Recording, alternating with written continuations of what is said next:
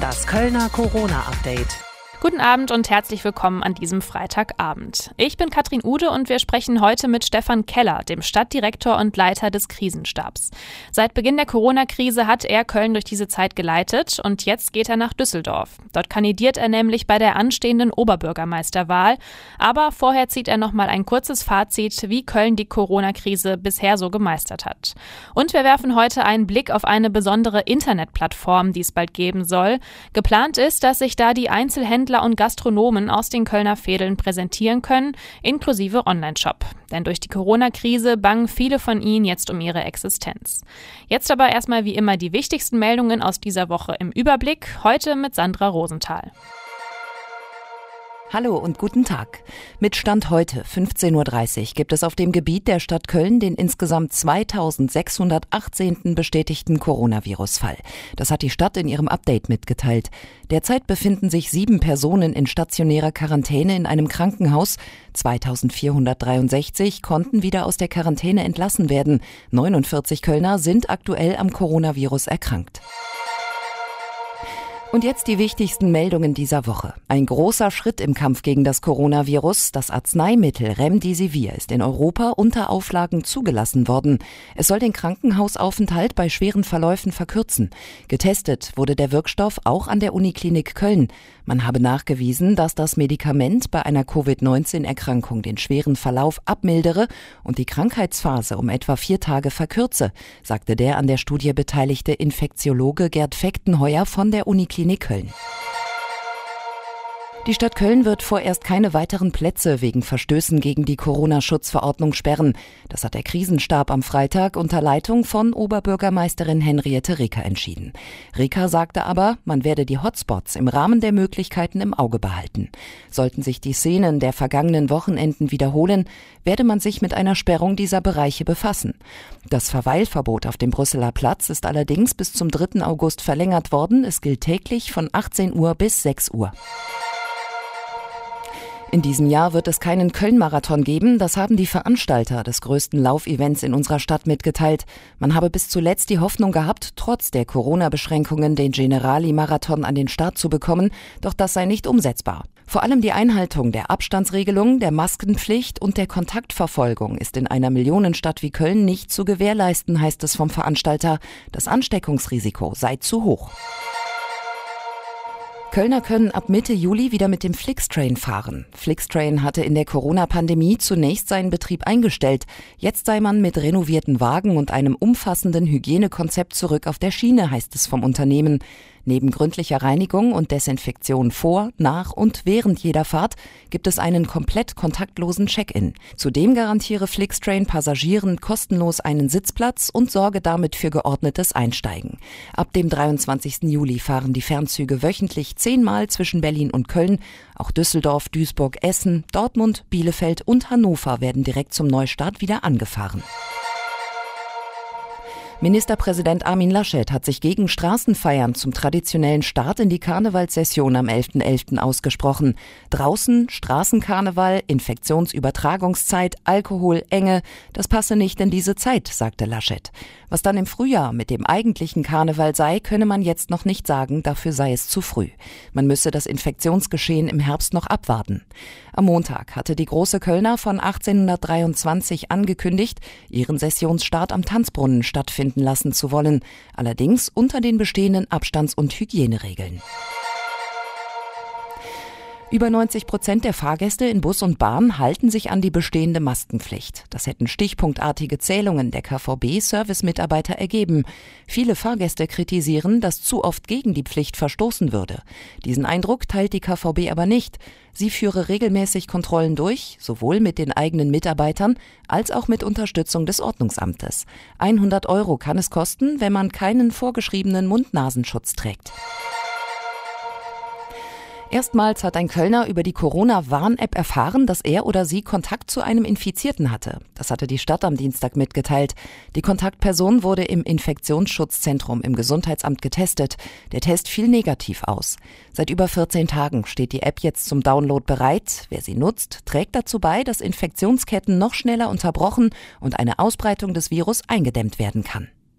Und soweit die Meldungen der Woche bis 17 Uhr mit Sandra Rosenthal. Der Krisenstab der Stadt Köln hatte in den letzten Monaten jede Menge zu tun, um uns alle möglichst gut durch die Corona-Krise zu führen. Stadtdirektor Stefan Keller hat den Krisenstab geleitet und gibt dieses Amt jetzt ab an Henriette Reker. Er selbst zieht nämlich nach Düsseldorf in den Wahlkampf, weil er dort Oberbürgermeister werden will. Mein Kollege Frank Waltel hat vorher noch mal mit ihm über seine Arbeit im Krisenstab gesprochen und ein Fazit gezogen, was gut lief und ob es vielleicht auch eine Entscheidung gab, die er im Nachhinein lieber anders getroffen hätte. Herr Keller, Sie Sie haben jetzt über drei Monate den Krisenstab der Stadt Köln geleitet und Köln, so wie es aussieht, stand jetzt ziemlich gut durch diese Krise gebracht. Jetzt äh, übernimmt Frau Reker das Amt. Wie fühlen Sie sich?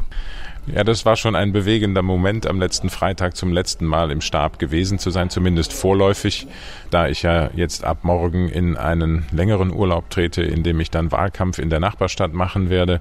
Es war ein bewegender Moment, weil wir in den letzten Wochen und Monaten wirklich als Team zusammengewachsen sind und als Team wirklich eine, wie ich finde, gute Leistung für die Stadt Köln und die Kölnerinnen und Kölner abgeliefert haben. Wir haben diese Pandemie so gut bewältigt, wie man das, glaube ich, machen konnte. Wir haben Schlimmeres verhindert äh, für die Stadt und haben gezeigt, dass wir hier in der Lage sind, auch eine komplexe Krise gut managen zu können. Ich denke, es ist in der Vergangenheit an vielen Stellen schon deutlich geworden, dass der Großteil Kölns das genauso sieht und sagt, das war gute Arbeit. Was hat den Ausschlag gegeben? War es bisschen Glück, dass man eben halt nicht einen Schlachthofausbruch hatte. War es das Expertenteam? Waren es die Kölner, die mitgezogen haben? War es alles zusammen? Was war Ihrer Meinung nach der Grund, warum wir im Moment so gut dastehen? Ich glaube, es war eine Mischung aus ganz, ganz vielen Komponenten. Wir haben in der Anfangsphase sehr konsequent gehandelt, haben die Gastronomie beispielsweise sehr früh geschlossen, haben auch die Zwei-Personen-Regel im öffentlichen Raum als erste große Stadt in Nordrhein-Westfalen eingeführt. Das heißt, hier waren wir sehr stringent in den vorbeugenden Maßnahmen. Wir haben darüber hinaus sehr viel getan, um die besonders verletzlichen Gruppen, nämlich die Alten und Vorerkrankten zu schützen, durch die Konzepte, die wir in den Alten- und Pflegeheimen umgesetzt haben. Wir hatten einen ganz, ganz großartiges Team am Start. Feuerwehr, Gesundheitsamt, Ordnungsamt, viele andere Mitarbeiter aus der Stadtverwaltung, die hier geholfen haben mit Expertenwissen, aber auch mit großartigem Engagement. Das hat auch dazu beigetragen. Die Kölnerinnen und Kölner haben sich in der entscheidenden Phase auch wirklich ausgesprochen verantwortungsvoll verhalten, so dass wir hier es auch einfach hatten, die Maßnahmen umzusetzen. Also es gibt ein ganzes, ganzes Bündel von Maßnahmen. Es war am Ende eine Teamleistung von ganz, ganz vielen und dafür bin ich sehr dankbar, dass das gelungen ist. Wenn Sie Wirtschaftsunternehmen anschauen dann und fragen äh, und dann kam äh, Corona, was hat das mit Ihnen, mit euch gemacht? Dann kriegt man ein paar Zahlen um die Ohren gehauen. Äh, was hat denn Corona mit Ihnen persönlich gemacht als Mensch? Ja, es hat zunächst einmal den Blick geschärft dafür, dass wir tatsächlich auch in Situationen geraten können, die hochproblematisch sind. Wenn man sozusagen sieht, was Corona auch in anderen Ländern angerichtet hat, welche Zustände da geherrscht haben, dann relativiert sich so das ein oder andere Alltagsproblem, mit dem man zu kämpfen hat, auch in einer Stadtverwaltung, aber auch ganz persönlich.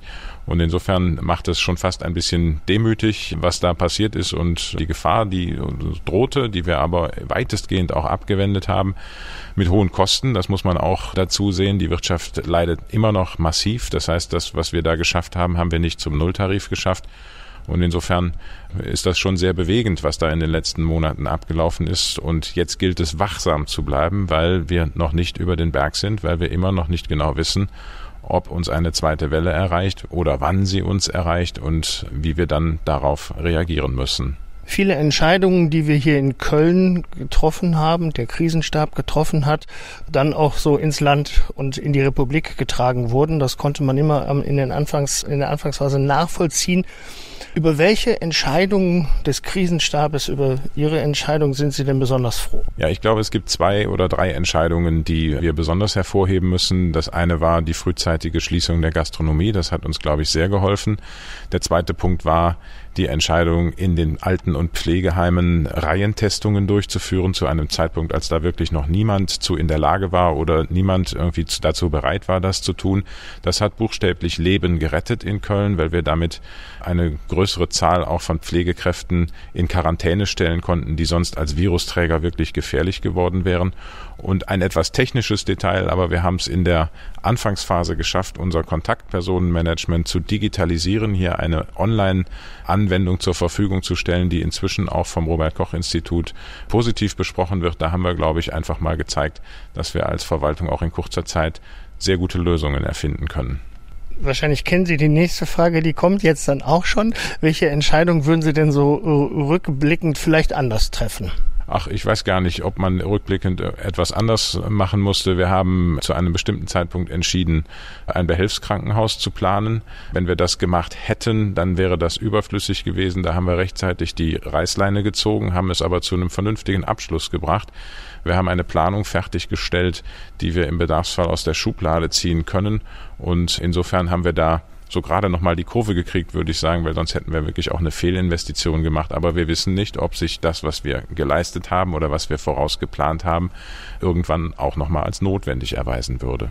Jetzt gehen Sie in den Wahlkampfurlaub, haben Sie eingangs ja auch gesagt. Ist ausgeschlossen, dass wir Sie als äh, Dezernenten hier in Köln nochmal wiedersehen? Oder wie sind Ihre persönlichen Planungen? Weil bei so einer Wahl weiß man ja nie so genau, was passiert. Ne? Also ich gehe mit großem Optimismus in diesen Wahlkampf und von daher gehe ich davon aus, dass ich im Herbst auch ein anderes Amt bekleiden werde. Ich möchte diese Wahl gewinnen und bin sehr optimistisch, dass das auch gelingen wird.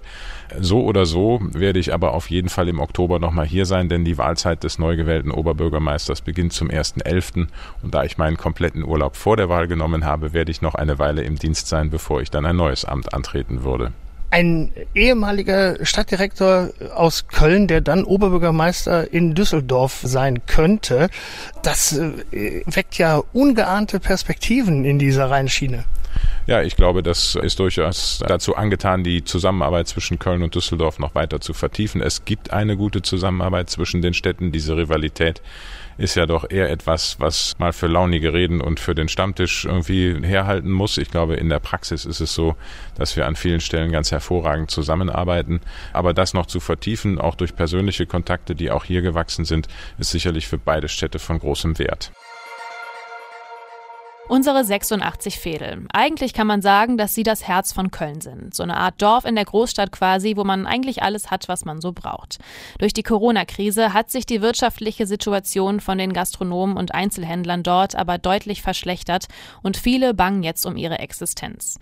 Um nach Möglichkeit zu verhindern, dass unsere Fädel bald nicht mehr das sind, was sie mal waren, soll es demnächst eine neue Internetplattform geben. Mein Kollege Konstantin Klostermann hat sich dieses Konzept mal was genauer angeguckt und Konstantin Konstantin, welche Idee steckt denn dahinter? Ja, die Idee ist, das wirkliche analoge Fädel auch digital abzubilden. Also da sollen sich online und offline mischen.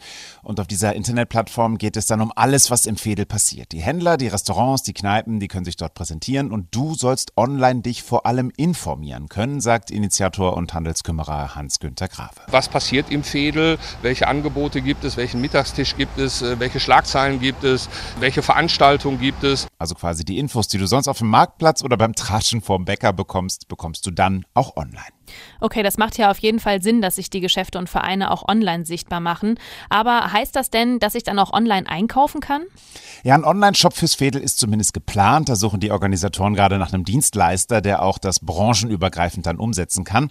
Denn an einem Online-Angebot kommst du ja gar nicht mehr vorbei und davon profitieren ja dann auch die Händler in deinem Fädel. Aber das Portal möchte die Leute vor allen Dingen ja auch in der analogen Welt wieder in die Geschäfte bekommen.